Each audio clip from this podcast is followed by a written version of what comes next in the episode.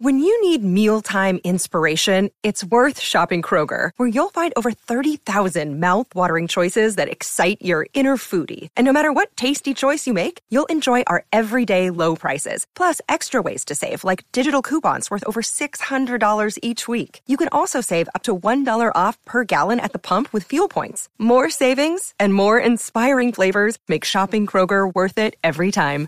Kroger, fresh for everyone. Fuel restrictions apply. Hi.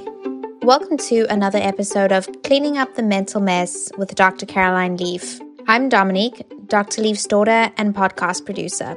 Today's episode is taken from an interview Dr. Leaf did recently on the Cannonball Mindset podcast with Chad Sanschagrin. In this episode, Dr. Leaf discusses why labels like ADD and anxious person are so dangerous, especially when used on children, how to find freedom from labels, how to deal with problems like anxiety, how to help your children with anxiety, and so much more. If you enjoyed today's episode, please consider leaving a five star review and keep sharing with friends and family. Also, for additional helpful resources and tools to help you take back control of your mental health, be sure to visit drleaf.com. Now, on to today's episode. Welcome back to the Cannonball Mindset. And today is like uh it's it's not Christmas yet, but it feels like it's Christmas morning for me because I'm sitting here and I'm getting ready to interview somebody that I think is um I refer to it today as the LeBron James of neuroscience. She is the best at what she does, bar none. She's written uh, countless amount of books, just to name a few. Uh, switch off your brain, switch on your brain. Think, think, learn, succeed. Think and eat yourself smart. Along with, I, I don't even know how many others. She's got an app. She's got an unbelievable podcast. She's she's everywhere. Uh, Dr. Caroline Leaf, thank you so much for for giving me your time. Oh, thank you. It's a great honor to be on your show. Thank you. Love what you do yes. too. Thanks, I appreciate that. I am. Uh, th- th- if somebody would have told me uh, 30 years ago that I would be one have a podcast um, would be surprising to me. But two, the idea that I'd be sitting down and having a conversation with a neuroscientist that is really just the best at what you do, and you're also a communication pathologist. I'm saying this is this is unreal to me because I'm I, listen. I don't have a I don't have a college degree and I graduated mm-hmm. high school with a 1.6 grade point average. I didn't finish my first book until I was 25 years old, cover to cover, and really just had the wrong wow. mindset. And I was labeled with all these things and all these, and most of the labels I gave were labels I put on myself. So to sit down and have a conversation with somebody with your intellect and your expertise, uh, this is this is going to be an awesome conversation that I'm I oh, know I'm going to so- take a lot out of. Well, that's really sweet of you. Thank you so much. And I love the way that you, I love the name of your podcast, The Cannonball Mindset. That's really cool. yeah. So, so uh, everything really, about, cool. really everything is about mindset. And I want to, I, I want to be really, mm-hmm. I only have you for a short amount of time. So I want to be really uh, appreciative and, and, respectful of your time, but I want to get right into it. And one of the things that I, I noticed, and I'm a father of um, twin 15 year old daughters is really that um, the power of your mindset in uh, maybe how you're labeled now. I see labels happening a lot in schools. I see um, my kids coming home, and uh, it seems like every third friend they have, they say, "Well, Dad, she has ADHD, or she has this, she has ADD," she, and these labels are flying out with our kids. Do you? What's your idea about labeling kids at such an early age and the impact it has going forward in the rest of their lives? Well, first of all, I love the question. It's an incredibly important question. Um, and the, I hate the labels. Um, label, that's the short answer. The long answer is that labels basically lock us in and they chain you and they, you kind of will live into the label if you don't actually understand what's going on. And we're in a, our culture today is one of label diagnose, label, and prescribe. And it's been moving in this direction for the past 60 years. Um, and I've been practiced, I've practiced for 25 years and I've been doing research for 30 years, clinical research. We've just finished a, a, clinical trial just very recently, busy, busy analyzing all of that at the moment. And I saw back in the 80s when I was doing my research and starting to practice that we still I was trained in, in, in an era where we looked at the individual as a unique case study and they had an individual narrative. And if a child was battling at school or a teenager was battling at school or battling with their emotions, we didn't just label them. There was not even a label for them. They were someone who needed help. So therefore they came into therapy and we would look at, we would see if there was a learning issue, if there was, um, if there's a learning issue, there's inevitably an emotional issue. If there's an emotional issue, there's inevitably a learning issue. And what's going on? There's a story and every person's different and it needs it requires a team approach. So that is the training that I received. And what was very disturbing for me is that from about the mid 80s and really took off in the mid 90s, it shifted over to a much more what we call a reductionistic model where the person's story, the sort of person, the who they are, the how they think, how they feel, how they choose, their mind put to the side. And what became a major focus was the person's physical. So everything became about the brain. And this move really became very popular in the late 80s and early 90s when brain technology became very popular and suddenly everything was all about you know your brain on this and your brain on that and your brain made you do it. And and the person was forgotten at the expense you know that the, the brain became important at the, at the expense of the person. And that is where the, it has really caused a massive problem where this this generation, your children, my children, they're growing up under the under the incorrect belief that if you're sad or if you're depressed or if you're anxious or if you're worried or if you are frustrated or if you're irritated or if you're dealing with stuff, that there's something wrong with you, that there is um, a brain disease or that, that you have a neuropsychiatric brain disorder or there's something wrong inside of you or you're not, you're this imperfect, broken person and that you need medication and, that you're ill. And there's the, ter- the first generation ever to grow up like that. The first, the most medicated generation that we've ever had. A generation that is not being allowed to express their emotions, to if, if, feel their feelings and process them and reconceptualize them. And that's not only, I mean, gener- this generation's growing up like that, but we also have from the older generation, so from 25 years millennials and up, are also have also been sucked into this philosophy of, you know, mind doesn't really matter, your story doesn't really matter, and you are just simply a physical, biological automaton. And if you're feeling sad, there's something wrong with you, get a label, get a medication, squash yeah. it down. But we all know instinctively that that's not right, that that's wrong, that it's not helping. And, and we look 60 years later and we see the consequences of this labeling and diagnosing and prescribing and ignoring of the mind. And what we see is that uh, people are actually dying 15 to 25 years younger, that we have an in, a, very frightening reversal of trends. Instead of people living longer, they're dying younger. And this, the age group most affected are your 25 to 64 year olds. And so people are being struck down in the prime of their life. Children are losing their parents at a very young age. Um, in with and and they're tracking this back to lifestyle um, diseases. Basically, it's it's preventable from people are dying younger from preventable lifestyle diseases. And what they're also seeing is that if people have a label, they're dying even earlier. So that that trend of 15 to 25 years younger, um, the, those with a label are, and you can add another 8 to 20 years on that. So someone who may have lived till 75 is now dying at 50. Someone who would have lived till 50 is now living at, at 20, living till maybe 25 or 30. And it's become pandemic in its proportion. It's across the developed world and it's affecting pretty much every society. And this trend began in about, you know, it's, it's began in the 90s. They suspected something, started doing research, and by the now at this point in time, we recognize that the that there is a major problem. So at the same time as they started identifying the issue um, at the same time as they started saying that you, all, it's all about the physical, it's all about the brain, and everything's the brain, brain, brain, and um, psychiatric drugs and antidepressants, and let's give you a label and let's medicate you and let's make everything about a medical model of illness. And at the same time as that, we introduced um, uh, the modern American diet became very ubiquitous and people, the processed food movement became very dominant. So we had two major factors that keep humans alive that started changing and transforming over that time. Yeah, and immediately, almost immediately, the statistics showed up. Yeah. So now, now we're seeing 20, 60 years later, we're seeing the results and it's, it's a disaster. Yeah, I think uh, this is this, this is so. Uh, listen, this is really important because the idea that you know I get this label, uh, I'm diagnosed with the label, and it is a you know it becomes all you hear now, or I think what is so prevalent is mental health, mental health, and people associate mm-hmm. health with a drug, right? If you have a mental health problem, there's, got, exactly. there's, there's an immediate cure, and we are we're in this cure all, fix all. Uh, mm-hmm. uh, society where, well, if I have to be fixed, that must mean I'm broken and and now I don't know how to. Uh, are we are we literally making people not understand how to actually cope with the stress, cope with the emotion? Cope, we're, we're, just we're, we're masking it with a with a band aid, and then at some point, it the band aid's not strong enough to hold it back anymore. Is that would that be a fair analogy?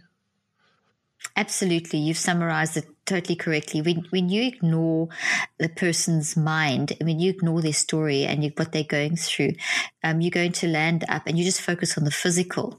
You're going to land up with um, the kinds of problems that we are seeing, where it's people on, are, it's literally like we, we all instinctively know that we are, have a story and that we need to feel and that we have, need to have a better mindset and all that kind of stuff. But we are being told by the doctors and by the, just general attitude, just the general philosophy in our society that you're not supposed to feel. But feeling is what begins the healing.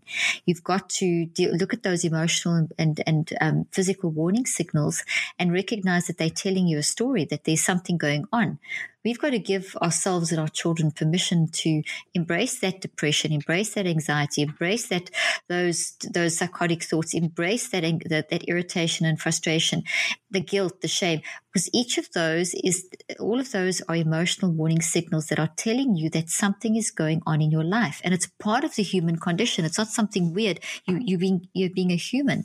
We've got to stop medicalizing misery and pathologizing suffering and, and, and allow people to process. If you don't get it out, it goes into your brain as a toxic, it's in your brain as this toxic thought, it goes into your body and your body's going to explode. Yeah.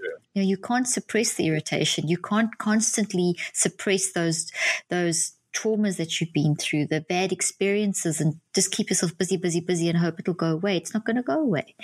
You have to deal with stuff. And yeah, society now needs to shift back into allowing our children and ourselves to to be human again. Listen, I, I, love that, and I'm listen. I'm a father. In theory, it sounds, and, and as logically, it even sounds so dead on. The challenge, I think, is uh, listen. I'm a father of, of twin 15 year old daughters that are having mm-hmm. um, emotional changes now, right? When it comes to boys, when it comes to their friends, when it comes to all these things that they social media, they're bombarded. It seems like more than I ever was. My, you know, when I was younger, my I had tons of emotional stress, but my my mother, who worked was a single mother, she wasn't trying to fix me. She was, all right, you got to work it out. Not in a, not in a rejective type of way, but more of a, hey, listen, I'm busy trying to support three kids and you got to work these emotions out. They're normal. But now as a father, you see your, I see my kids in some sort of emotional distress and the immediate reaction I have as a parent is to want to fix it, want to, want to soften it, want to lessen it. But that's really the wrong, the wrong the wrong approach in that sense. It's is it be there and support them and let them work through it, or is it to immediately try to solve it for them so they don't feel that pain? No, you see that, and I'm so glad you brought this up as well because they you have to let them feel the pain in order to know how to manage the pain. You have to be able to let them experience the stuff, otherwise, they're never going to develop the coping skills. And the way that I explain it I think which makes it very easy to understand. If you think of a trapeze artist, they swinging through the air, but underneath they, and there's a lot of danger involved and there's a lot of direction and focus and skill. And, um, but underneath you've got the safety net. So if they do happen to fall, the safety net is there to catch them. And as a parent, we have to be a safety net. We, we can't be up there doing the swinging for them. They have to swing through life. They have to find the path. They have to do the work. They have to experience the failures and fall. And, and we all know that. And we can't, you know, we are in a society, helicopter parenting society, you know, make sure your kids get into college society, mm. shape your kids society, get them into every lesson society. And, you know, you, you've got kids that are two twin girls that are 15.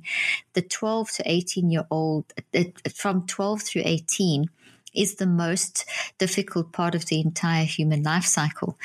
And it's at this stage that our children need everything at different stages, but in general, the overarching philosophy is to be there and tune into your children and be that safety net. The younger they are, the more guidance, obviously hands on. But by the time you have a teenager, 12 to 18 year old, they need to be listened to. And research shows this, um, and it's also instinctive, but parents don't always do this. But research shows that if you, the, that the greatest desire that a teenager has is to be listened mm. to. But most of the times they're not listened to, they're spoken at. And because they're trying to process their emotions and develop, you know, their, their linguistic skills are starting to develop to quite a high level that they can be quite, but they kind of jumbled. So they, the emotions and everything together, the brain's still developing. So very often it can come out as that they're being difficult. But that behavior is not necessarily that they're being difficult. It is representing something underneath. There's something going on. And it doesn't mean that you have to, you know, just like tolerate terrible behavior, but it doesn't mean that we should be punishing, pushing away, giving advice, telling them they're difficult, that kind of stuff. We need to be helping them to process life. We need to sit and listen. We need to say things like, uh, This is a lot that you're going through but we'll do this together. It's just a lot to handle. It's a lot to manage, but I'm here for you.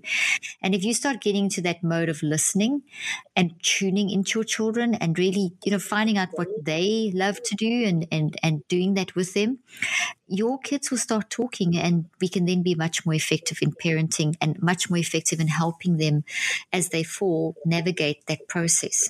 You wrap your child in cotton wool, you're actually preparing a child for failure for the rest of their life. Mm. Mm, so so profound in the sense of again the greatest thing you can do is be that safety net underneath but they really do have to learn how to uh, embrace their struggles embrace that and it sounds maybe mm-hmm. that's the, the wrong the wrong messaging but embrace the fact that you're going to have these these struggles and you have to build is it building a, a resilient emotional uh, fortitude like so so hey i know how to cope with this. I've built i've, I've been i've been hit before. I've i've almost like you're building myelin in the brain. You're you're building this uh, connection of emotional uh, uh, sheathing to to be able to respond to it faster better quicker. Is that this is that the same is this the same concept?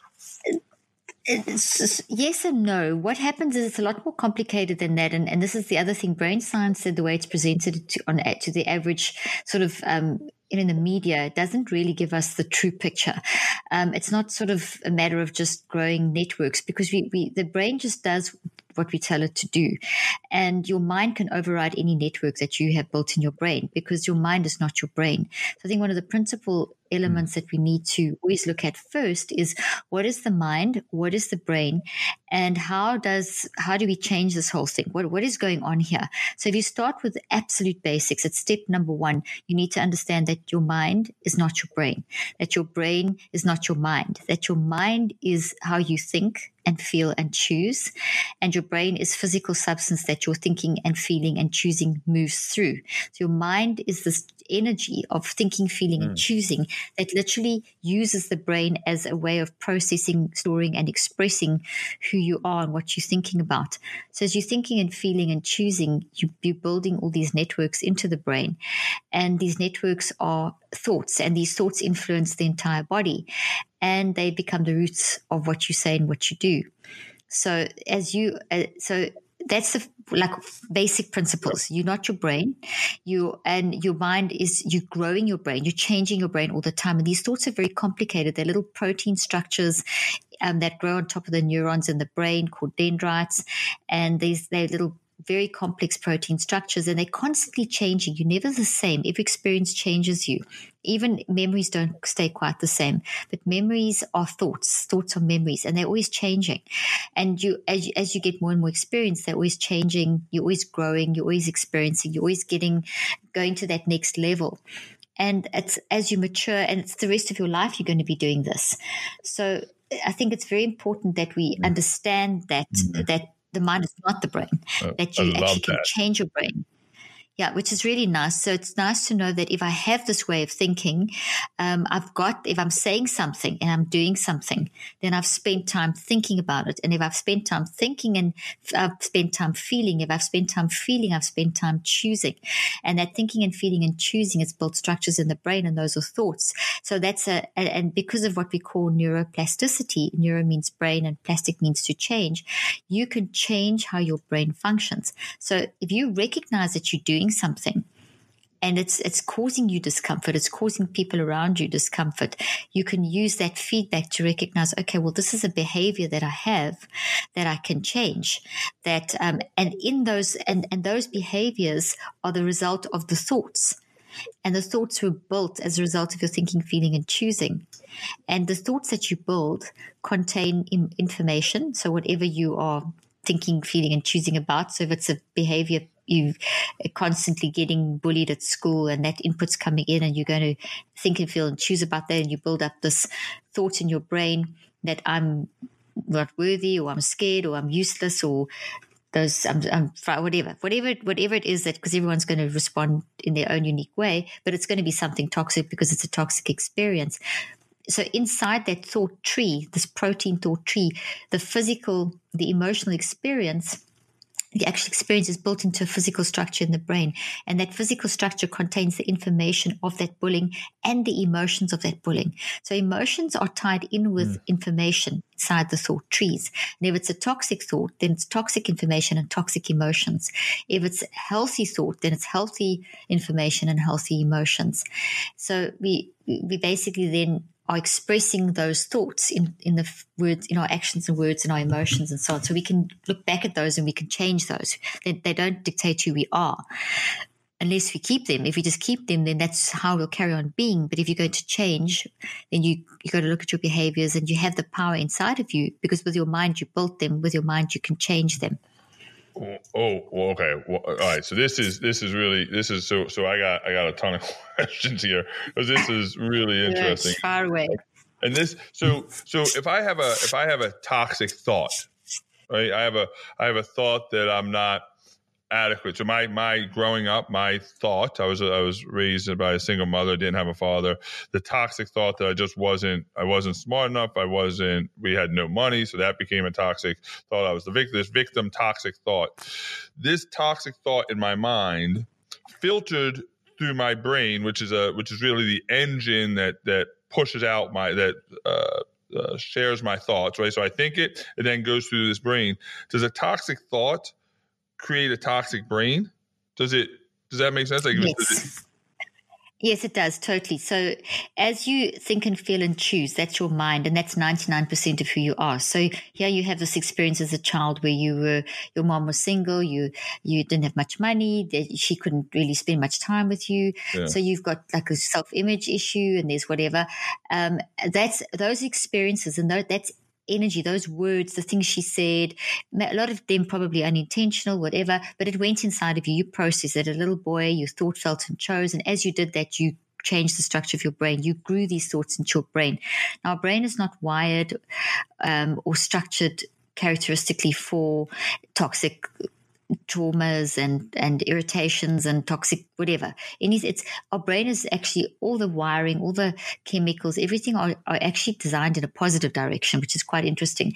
So when we experience something negative, the the proteins don't fold properly and the chemicals don't work properly and the electrical activity is all weird, but it's still there. So you've got this really ugly looking tree, which is if you see me on YouTube, I always use this kind of wiry looking tree yep. just to help people have an analogy in their mind of the thought's still there. You've still changed changed the structure of your brain. You've still built, you've still changed your brain. You've grown your brain in a, in in a, dire, in a direction, but it's toxic and it's causing brain damage. And it increases your vulnerability to low grade inflammation across your entire body, which means you're vulnerable to get any one of the lifestyle diseases. And if you don't you know deal with that stuff um, and and and a lot of times like you as a child i mean how do you control that situation it's your mother's socioeconomic situation is was imposing on her ability to be able to you know give you the the emotional need that you had as a young boy yeah. but that's like we can't even blame her for that because her circumstances were yes sure we, you know you've got to be careful how we handle the situation because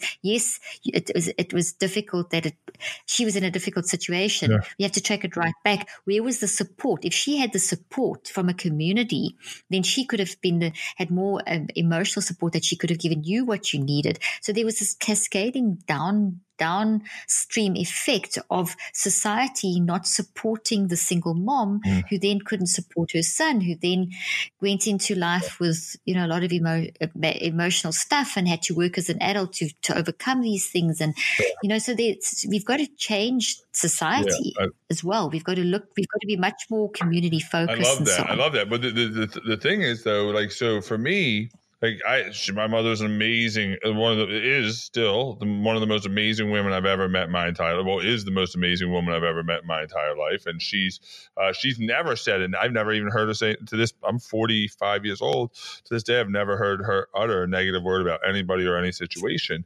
But what happens is, and, and I would love this is what I'm what I'm really uh, fascinated about is so I interpret my situation as negative. I interpret these what's going on. I create a negative story, a toxic story. It filters through my brain. This becomes my this becomes my uh, personality. This becomes who I am, right? To me, this becomes who I am, and it just it continues. Mm-hmm. It never releases. So that toxicity just stays in my brain. It either either stays in my brain, or it just does it just grow, and that all of a sudden becomes my personality, becomes my life. Is that is is that the case? Like, is my stories I'm telling myself? Yes, pretty Pretty much. So whatever you think about the most will grow.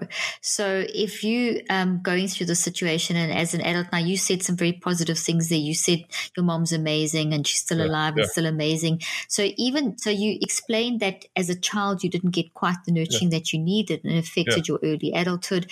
But you you you got to a place in your life where you actually were able to stand back and observe how you were thinking and how your mom and suddenly you saw had compassion and you suddenly saw hey it was really difficult difficult being a single mom trying to make enough to actually earn a living yeah. to and you so you shifted and that compassion um, mm. shifted how you function. So your brain neuroplastically responded to your mind.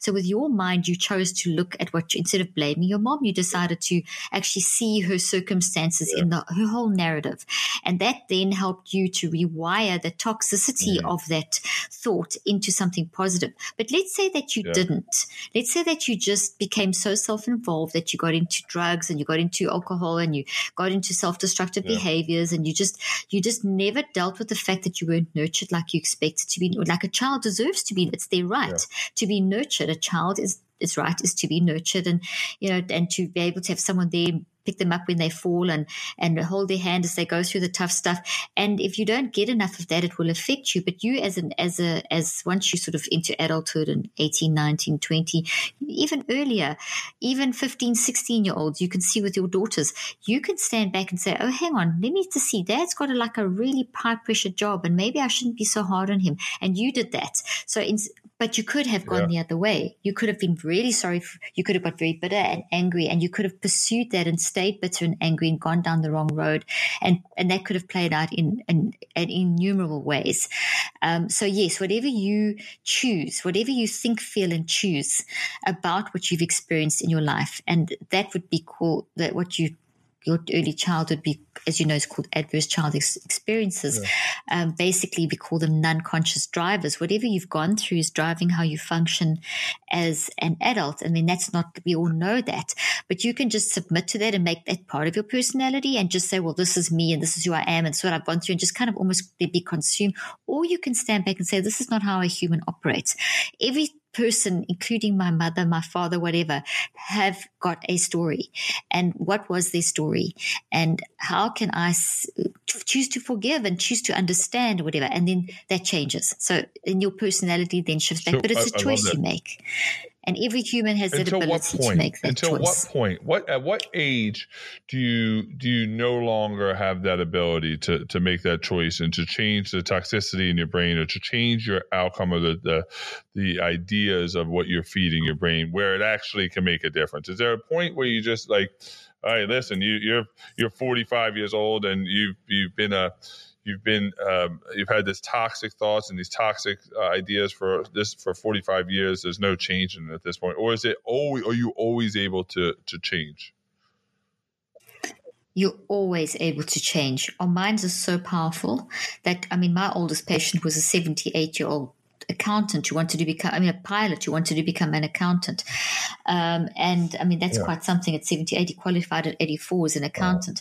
Um, I, I have people that are in their 80s and 90s that follow me on social media and that apply these principles and and change. The it's never ever ever too late. Your brain is plastic, literally, and your mind is essentially designed to to operate in a in uh, without sounding all super spiritual and stuff, but literally it's designed in, uh, to operate in a love mode. And we see from quantum physics that our thinking and feeling and choosing generates energy, um, energy the kind of energy Einstein spoke about. And um, at our at our core level, we we we can be physical, and then we break down into smaller parts and eventually subatomic particles and eventually waves. And these waves have an energy that they emit that is uh, basically at the core of who we are is a love energy. And so when we are toxic or get irritated, for example, that, that wave gets disrupted and it becomes this toxic kind of wave. So we generate this energy from our body and our brain um, collectively all the time based on what we're actually thinking about. So you can, and it's always changing. So you can generate this toxic energy and you can see it's having a toxic effect on people by your words or actions or whatever. And you can just choose to stay like that. Or you can say, hey, I'm going to self regulate. I'm going to manage my mind because we are designed as humans to manage our mind. It's all about mind management, how you manage your mind will determine how you are going to deal with those issues and decide I'm not going to be like this anymore. I'm going to change.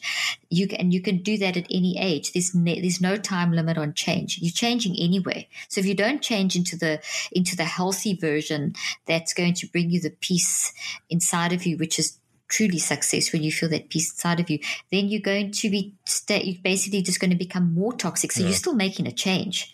So it's just the question is: Are you just staying? Are you getting more toxic, or are you actually starting to control the and the whole idea that you control that that you control the change, right? You control it, it's once you exactly. once you understand that, it's kind of a liberating thought. I'm saying it takes the, the, idea that you have that ability that god gave you that ability to to to make this change right? You didn't program us to be, to be a geese a goose exactly. would just fly south doesn't know why. I'm saying we have that ability of free change that free will. That's that's a pretty liberating thing isn't it it's very, very liberating. And it's very important that we teach that to our children because they're growing up in a society where we pretty much are told that um, our children are growing up in a society that they're pretty, pretty much told that they can't change, that this is, you know, as soon as they battle at school or have any kind of emotional problems, they're hauled off in the system and given a label. And, you know, they're getting locked in. If, if an adult in your life at a young age tells you something, you know yourself what that what that what can happen is you've experienced it yourself. If someone tells you intentionally or unintentionally that you are a broken brain or you are this or you are that, you'll live up to that because you you being shaped by your you know your your your elders the people around you they're speaking into your life so but that can change at any stage anything that has been spoken over to that you've been consumed by, all of that can change. And this is the message we have to get to our kids that your mind is more powerful than your experience because your experience produced this thought in your it resulted in a thought in your mind, but your mind can change that. Those the, the way that you're behaving in response to the pain you've experienced is not your right. destiny. It's part of your journey, you know. And we all love to talk about being having being on a journey, but no one likes doing the hard work of actually, hey, I better go and embrace this. I better process this. I better reconceptualize it because it's painful, hard, going to get worse before it gets better. It's really difficult. It's so much easier just oh, that's the label. There's the pill there's the you know there's just the yeah. sort of like magic potion thing and it doesn't work and it's not working. And that's why i started off with those statistics that that kind of approach is what's killing people. You pay the, we will pay the price. Society will pay the price and society yeah. is paying the price. And our children are paying a terribly high price for this model that we have allowed to propagate literally um, for the last 60 years of labeling them and medicating, and it's, medicating well, them. listen i i work with corporate companies every day and i was just with one uh, last week and they have they have you know there's an assessment for everything. There's a personality test here there's a disc there there's this i'm saying oh yeah 10 million of them right? And so i'm in this mm. company and outside of their mm-hmm. office doors now they have posted their personality assessment. It says if you're going to walk into this person deal with this person this way right? Everybody has a different one right and I'm like, what, what, what, what, what? Well, this way people know how to deal with them. And I'm thinking, yeah, but, but people will, if you're told enough times you're this, this, and this, well, then all of a sudden they believe they don't, they've lost the ability to change. This is who I am. And now that becomes who they are, regardless of whether they want to or not. They start to believe that is their truth. Is that right? I'm saying that's, that's detrimental to the idea of, of change and, and evolution, right? Well, yeah, absolutely. Because we're constantly evolving as a human. So there is a core. There, there is a core. You are you. You're not me. I, I make yeah. a lousy you. You make a lousy me.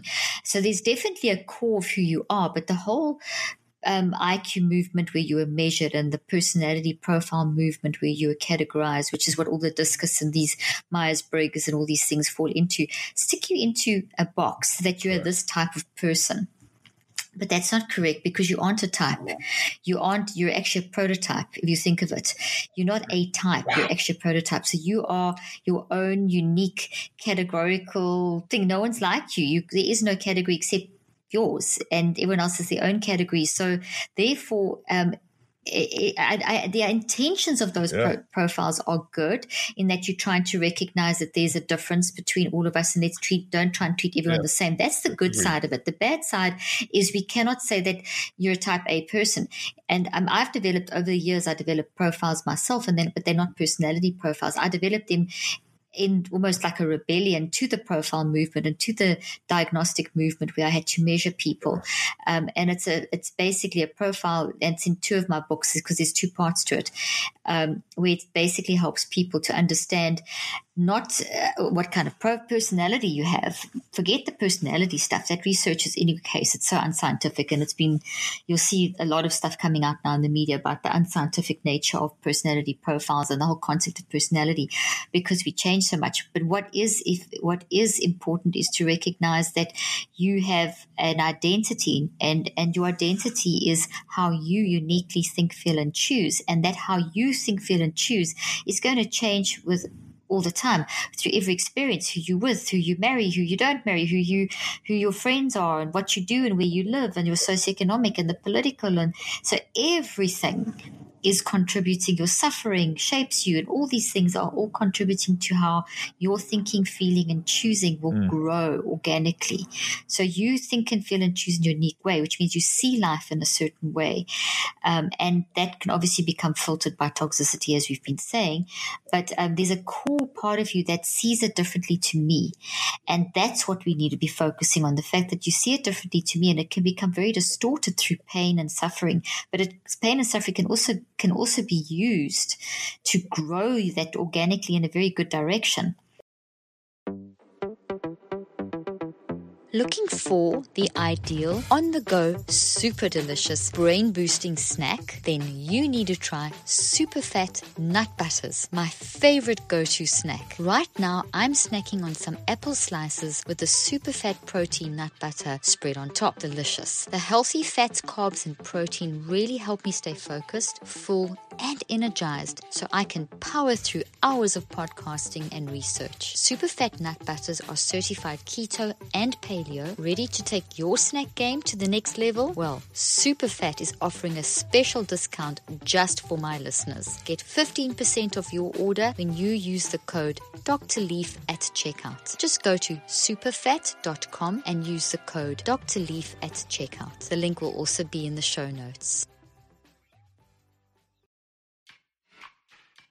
Ladies, I need to tell you about a bra company that has changed my life. Third Love. With Third Love, I took a really quick and fun online quiz, which then matched me to the perfect bra, shape, and size. Every customer has 60 days to wear it, wash it, and put it to the test. If you don't love it, you can return or exchange it for free, and Third Love will donate it to a woman in need. Right now, they are offering my listeners 15% off your first order. Go to thirdlove.com slash Dr. Leaf. That's thirdlove.com slash Dr. Leaf for 15% off today.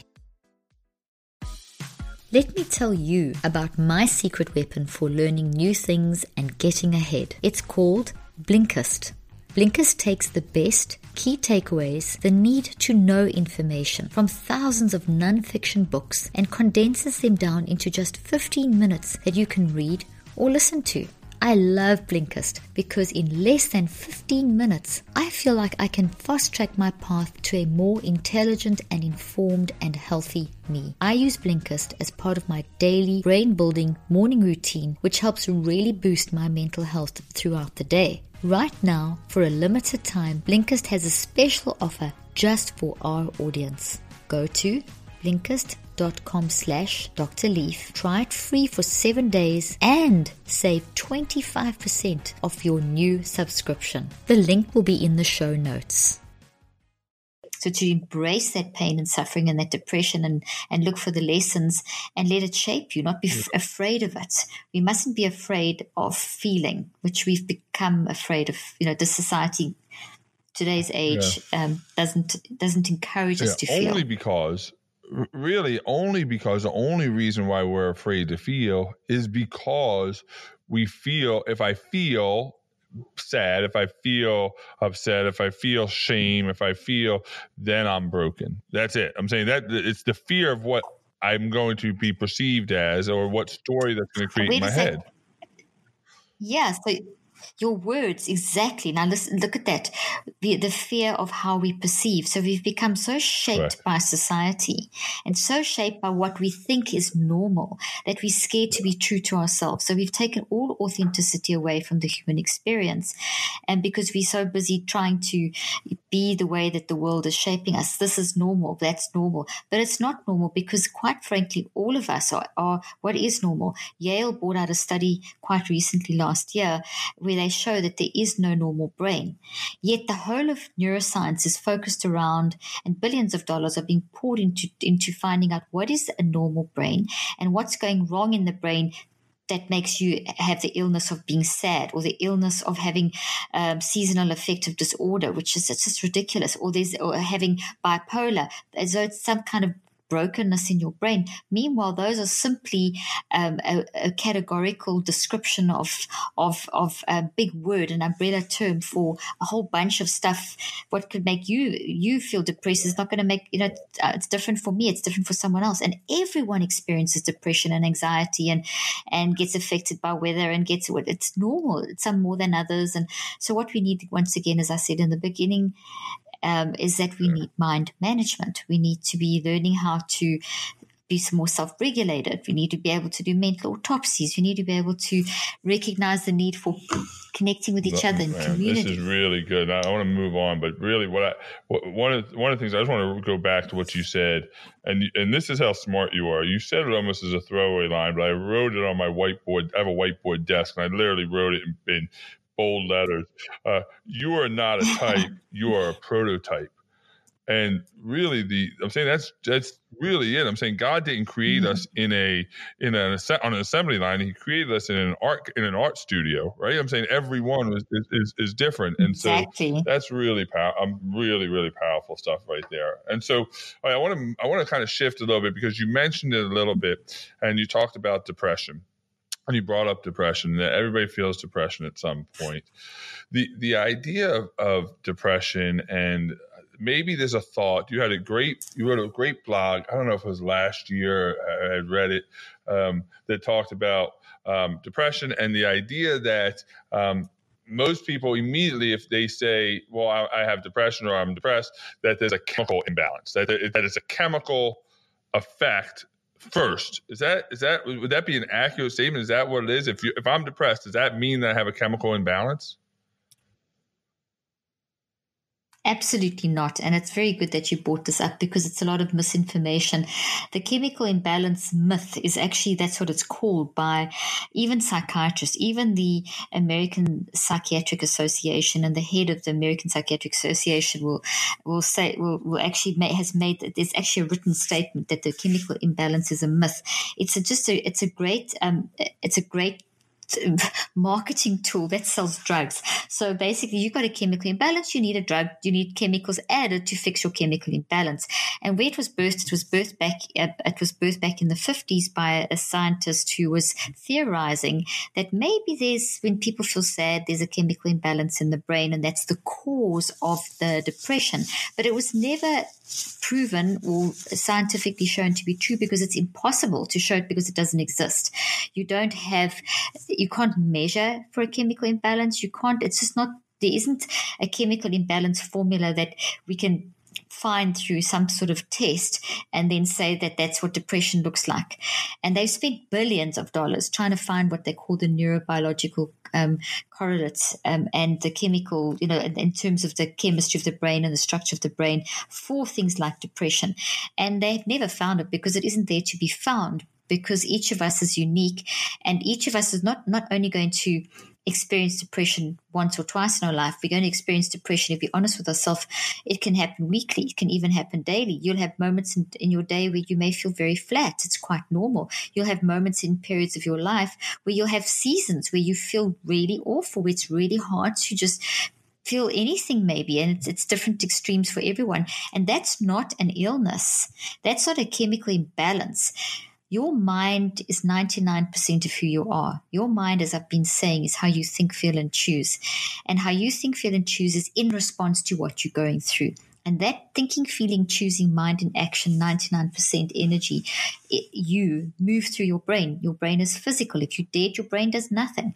Your brain is responding. And we can see this. I use technology in my, in my neuroscientific research. We use very advanced brain technology and we can see the brain responding in real time to how you're thinking and how you're feeling.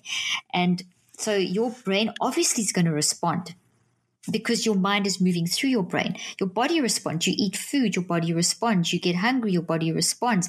You feel sad, your body responds. So your brain and your body obviously are going to have a reaction to what you are going through. But they are not hmm. producing mm. what you're going through. Your mind actually causes it. The, the, the research shows absolutely clearly, and this is probably going to change and become an even higher statistic as we understand more. But we can see that seven, up to 95% of um, illnesses that kill people, lifestyle diseases like the autoimmune and the cancers and the cardiovascular diseases and so on, come from lifestyle diseases. What are li- uh, uh, the death? I mean, people are 95% of disease is lifestyle related, preventable lifestyle. If you ask what lifestyle is, so if 95% of cancers, etc., are coming from lifestyle, what is lifestyle? Lifestyle is seven things. Lifestyle is how we manage chronic stressors, which is the day to day stuff. What's your mind management for that? What's your mind management for acute stressors?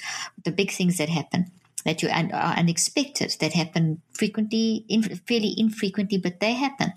The, um, the, the, the, your identity. What do you like? We spoke about this already. What how the world is shaping us, how we personality profiles instead of being allowed to be our own unique self, instead of being we getting lumped as a category or as a number. But you are type you. You no one can match you. If your identity is taken, if you you get jealous, you get you, you lose your humility. There's pride that will come in. There's fighting. There's arguments. You don't understand others. So identity if, if, and that wrecks your brain and body. Not managing your acute stresses and chronic stresses wrecks your brain and your body. If you're not um, dealing with things that have happened in your past, like you've spoken about stuff in your past and you dealt with it as an adult. You've dealt with that. If you don't deal with those non-conscious drivers, it's going to put your body at risk. If you don't watch your diet, if you don't sleep, if you don't exercise, these are such, those are those seven factors are lifestyle factors. If they're not managed by you with your mind, with your thinking, feeling, and choosing, you step into that low grade inflammation across your entire brain and body, which then makes you vulnerable to these lifestyle diseases, which then can shorten your life.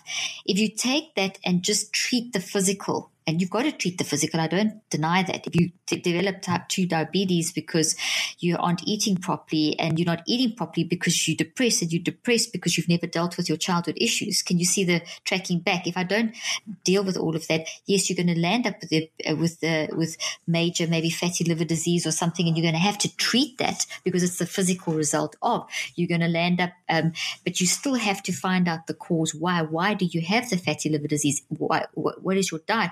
Why aren't you exercising? Why aren't you sleeping? I mean, you don't sleep, you set yourself up for cardiovascular disease. You're not sleeping because your thoughts are chaotic. Why are your thoughts chaotic? Because you're not managing your chronic stress. So the whole thing tracks back very neatly to how we are managing mm. our mind. And that means that we as a society have to teach our children, teach each other, help each other. You cannot do this alone. We're not designed to do life alone. We're designed to do life in community. And we need to be helping each other to manage your stuff, to sit and hold hands. And like I said about your teenagers, if your teenager's going through something, you know, you can't fix it for them. It's the worst thing you can do is fix it for them. You want to fix it for them, but the best thing you can do is put the tightrope there, which is sit down next to them and say, This is a lot to manage, mm. but I'm here with you we'll do this together. You know, that's the sort of thing that that's going to be able to build that resilience in a in a person and help them to be able to move Man, through life so, more so, effectively. So, is it safe to say that then the uh, if I if I'm following this correctly, um, that, that I, I, have the I have the thought in my mind. I have the thought in my mind. I have this negative thought, this this depressed thought, this sad thought, this whatever. That I have this thought in my mind. It cycles through my through my brain and then manifests itself in my body, in the in my in, in my in the body, and now not dealt with, it'll take on it'll take on even more and will literally make me sick.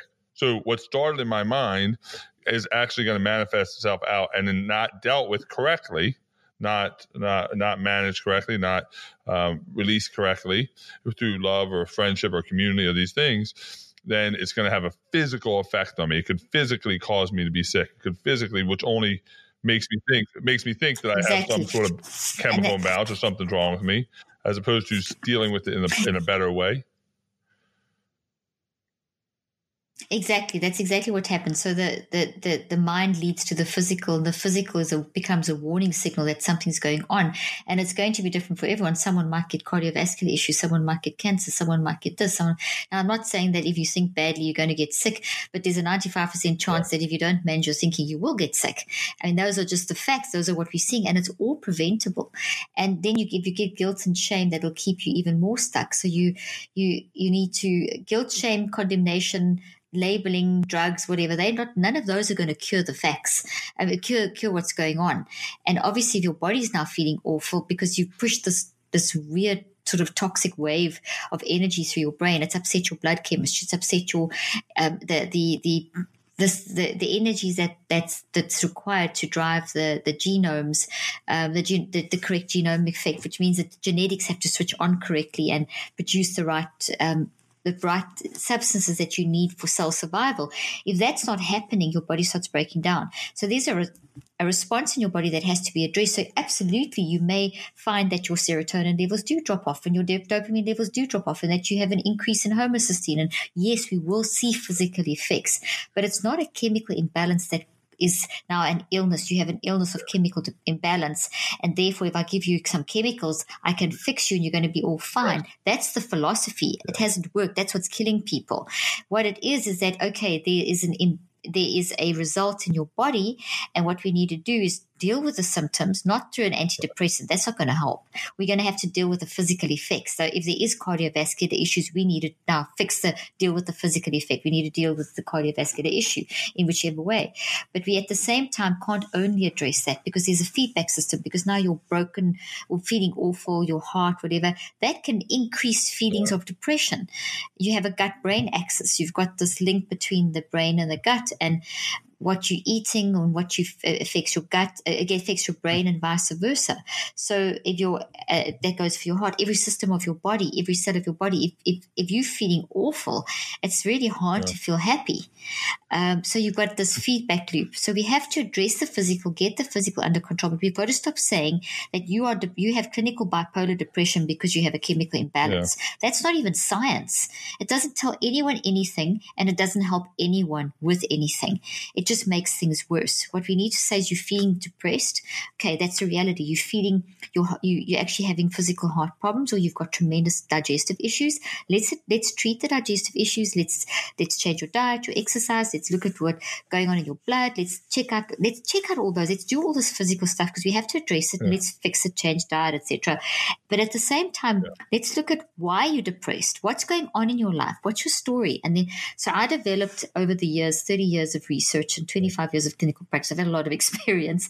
I developed techniques studying how the mind brain connection works and brain research and developed techniques to help people to um, stand back, observe their own thinking, become aware of what are these physical and emotional warning signals in my life and what does it mean? And it's based on science and it's a five step process. And that five step process um, is used to detox the brain, whether it's of a toxic habit or, or a, some kind of abuse or trauma that you've been through. And also in that process of, of addressing that, you not just going to try and change. It's not cognitive behavior therapy. It's not psychotherapy. It is you learning to manage your mind and self regulate your mind. It's a process that teaches you, okay, this is how I'm feeling. Let me now address this. What is the cause? And you go through a process that is how your brain actually builds memory and you break you find the toxic issue and you break that toxic issue down and you rebuild it so you embrace you process and you redesign yeah. you don't try and eliminate because it's part of your story yeah. but you turn it around you reconceptualize it to the point where it doesn't control you you control that and we've put all this in yeah. i've got books and things which i'm sure we'll mention at the end but we've put this into an app called switch which is fairly new and we've just just about to upgrade it now this week into its its new format. And it's amazing because it's all these techniques that I've put into yeah. a very simple technology platform.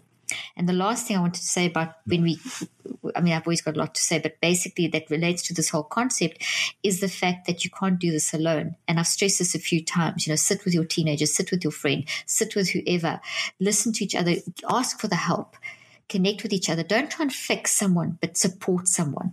Very big difference between those. We can't do this alone. We, wow. we build resilience by that. helping and I think, each other. Yeah, I'm definitely, I definitely want to talk about Switch, and we're running out of time, so I have a couple more questions. But the the entire idea that listen, we're into a new year. By the time this broadcast, this will be in, in the new year, new decade, and most people are going to uh, have this have this. Uh, New Year's resolution. They're going to change what they're, they're going to change their diets. They're going to they're going to they're going to ignore the things that happened in the past and they're going to forge ahead to make a better life. But the reality is, until you deal with the systematic uh, thoughts that you've been avoiding forever that have been negative, until you uh, uh, find the root cause and the root toxicity of that, at some point it's going to start growing again. It's almost like a weed. You have to deal with it. You have to you have to you have to eliminate it and, exactly. and then move on. Is that correct? Exactly. You have to deal with it and you, you, you mustn't, you, you, you're dealing with it by embracing it, literally celebrating it, which sounds really weird, but you're celebrating the fact that you're weakening it. Because as soon as you're consciously aware of something, you can change it. If you're not consciously aware of something, you can't. So yes, you, you are embracing, you're processing and you're reconceptualizing. And reconceptualizing means that you're redesigning it. It's like you remember, I used to get like this and then I was like that and I did this. So maybe with your life, you used to be maybe, I don't know, I'm just guessing, but from a little that yeah, you've oh, said, it affected your self-esteem a little bit this whole thing growing up. And so you you can that you can basically reconceptualize it now going through seeing oh well my mom didn't intentionally make me feel bad or try and destroy my self-esteem she herself was battling and your compassion and your choice to stand back and observe your own thinking that helped you see it from a different angle, reconceptualize. So you built a healthy thought. So you started off the program telling me about your life, which shows me that you've and how you've changed. Oh, yeah. So you've reconceptualized. So you still oh. remember oh. your suffering, but it's made you a better person. And that's what I mean. We've got to do that. We've got to embrace and process and said, you know, if you change the way you look at things, the things you look at will change. And basically, what I'm doing is I'm I'm I'm looking at it through a different lens and saying, well, without that, I'm not I'm not the person I am today. I'm not doing this podcast today. I've changed it. It served an important role in my in my in my growth I've learned how to deal with it. I've addressed it. I've uh, now this is how I now this is how I re- view that past. I view it completely differently, which changes how it filters through my brain, which changes my body's reaction to it. Now it doesn't make me weak and and, and feel less than. It makes me strong and feel powerful. Would that be right? Yeah. Exactly. Exactly. Totally powerful in a, in a, in a very positive sense because what I always tell uh, like people to realize is that when you start operating in this very self-regulated lifestyle, because essentially mind management, which is pretty much the big word, the main word for what I teach is telling people how to manage their minds in terms of everything, in terms of dealing with stuff and relationships and everything, um, is when you do that, you start shifting how your body functions and you set up this really wonderful feedback loop between mind, brain, and body that enables you to mm. Basically function at a different level. That it's a continual yeah. process. It's not going to be overnight. It's a continual process. Uh, all right. So, uh, a couple more questions. So, one, uh, where do people find you? I know, I I'm going to say this before you do, but you have the most amazing website like I don't know who created the website, sure. but if you want something and you want to know something, I'm saying you can go to our website and there's uh, oh my gosh, there's there's clinical studies you're working on now. There's books. There's I'm saying everything is on your website. So, but with your website, and then where else do people find you? Thank you. drleaf.com. I assume you put it in the show notes. Um, also, they can, um, my podcast, I have a podcast called Cleaning Up the Mental Mess. Um, we have, a, if people join the newsletter, they're going to get a weekly blog, but I've also got blogs like normal. We all have blogs, podcasts. Um, and then we have, yeah, there's the store on the, on the website that's got lots of information. So, and then if people want to know about my clinical trials that I'm doing, I mean, we had just to, just to tell you, we're talking about depression. We busy analyzing it now and we see we've had people come in, into the study that have been so depressed and lethargic and not being able to sleep and process information just by using that switch app um, that that I was talking about, the, which are the five steps that I've developed over the techniques that I've developed over these 30 years that we've now put in this technological platform, an app on your phone, just using that. They didn't have inter- any interaction with me. They used my app. Um, so it was through technology. They went through this process, learned to mind manage, did the five steps. And by day 21, within three weeks, they had the depression, the lethargy, the lack of sleep, the, the inability to process information and not be able to contact gone. By day 63, which is nine weeks later, it was sustained. And total changes in their blood, total changes. So as these narrative, as the mind management changed, their narrative changed, their lifestyle changed, the blood changed, the chemistry, blood chemistry changed, the physical changed, the brain changed. And it's it's it's being sustained. These people are now we just tested three months later again and we're getting the results in from that it's people mm. are sustaining a yeah, pattern so once you self-regulate um, you change and the, the results, the, ev- the evidence is there. So that's a doc. Yeah, if people want to know more about that, the, it's drleafresearch.com. The the app they can the, see about the, the studies okay. the, the, app trials. is phenomenal. I'm saying the idea that Sorry. you have, mm-hmm. uh, you know, we we use there's a lot of um, there's a lot of conceptions, a lot of thoughts about uh, social media and technology, and but here's here's really the benefit of technology, and that is when I when when I have done used the right way, it exactly. is powerful. I'm saying it is powerful that somebody can have a, have an app that's that really is. I'm saying there's a million apps out there, but exactly. literally that has clinical backing, that has uh, tips of the day, it has resources, it has a, a journal that you can write in. I'm saying really right at the fingertips. You have this computer at your fingertips all day to help you kind of detox you and get to the life you actually were designed to have. Not this, not this life that you designed in a negative state, but the the one that you were actually created for.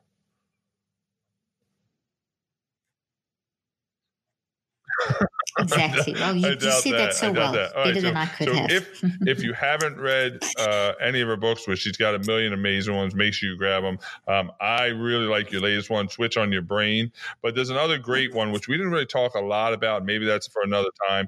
But the whole connection between what you eat and you and and how you think, and you have a great book called "Think and Eat Yourself Smart," which is phenomenal, phenomenal book. One of your other amazing books. Uh, all right, last question. So thank you very much. I know your thank time you. is uh, unbelievably valuable, so I'm going to end it right on time. Thank but um, my last question for you, and that is, when you leave this earth many, many, many years from now, what do you want your contribution to have been? My probably my biggest contribution is to help people to realize that they that they can think that I when they have this ability to direct their brain, this directed neuroplasticity, this ability to mind manage. And if you teach people to think, they they change, and you know it's it, to teach them to really stand back and observe their own thinking. I often say to people, and this may summarize it all, is that you can't control the events and circumstances of your life, but you can control your reactions. So that's your thinking. You can mm. control your thinking. And when we do control our thinking, things change. Mm.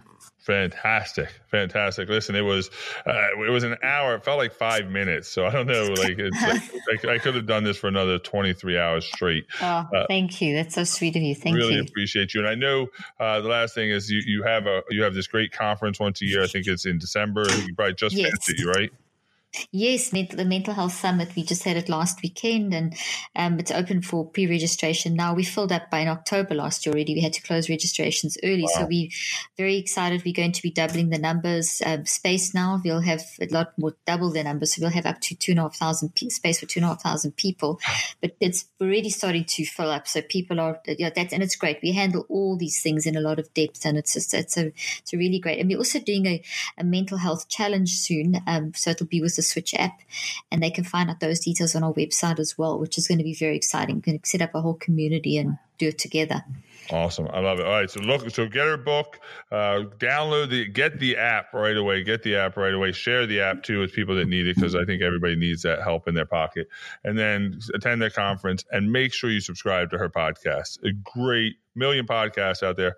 Uh, I don't know of one. I'm a big podcast guy that is as tactical and practical as, as, this one. Remember, you're not a you're not a, a type. You're a prototype. So, uh, thank you very much, Dr. Caroline Leaf. I really appreciate My pleasure. Time.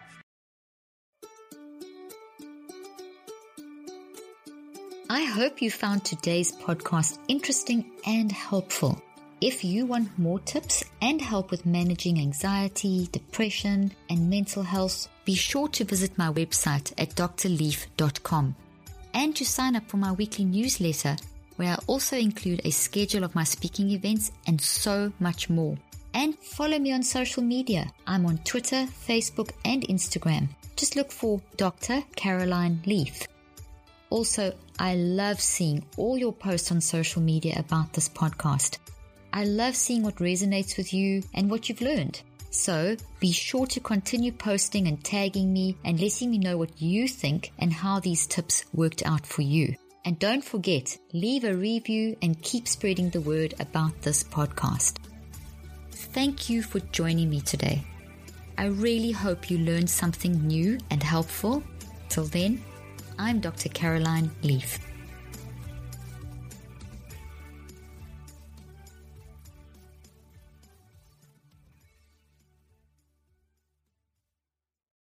This podcast represents the opinions of myself and my guests. The content here should not be taken as medical advice. The content here is for educational and informational purposes only. Please consult your healthcare professional for any individual medical questions you may have. While we make every effort to ensure that the information we are sharing is accurate, we welcome any comments, suggestions, or corrections of errors.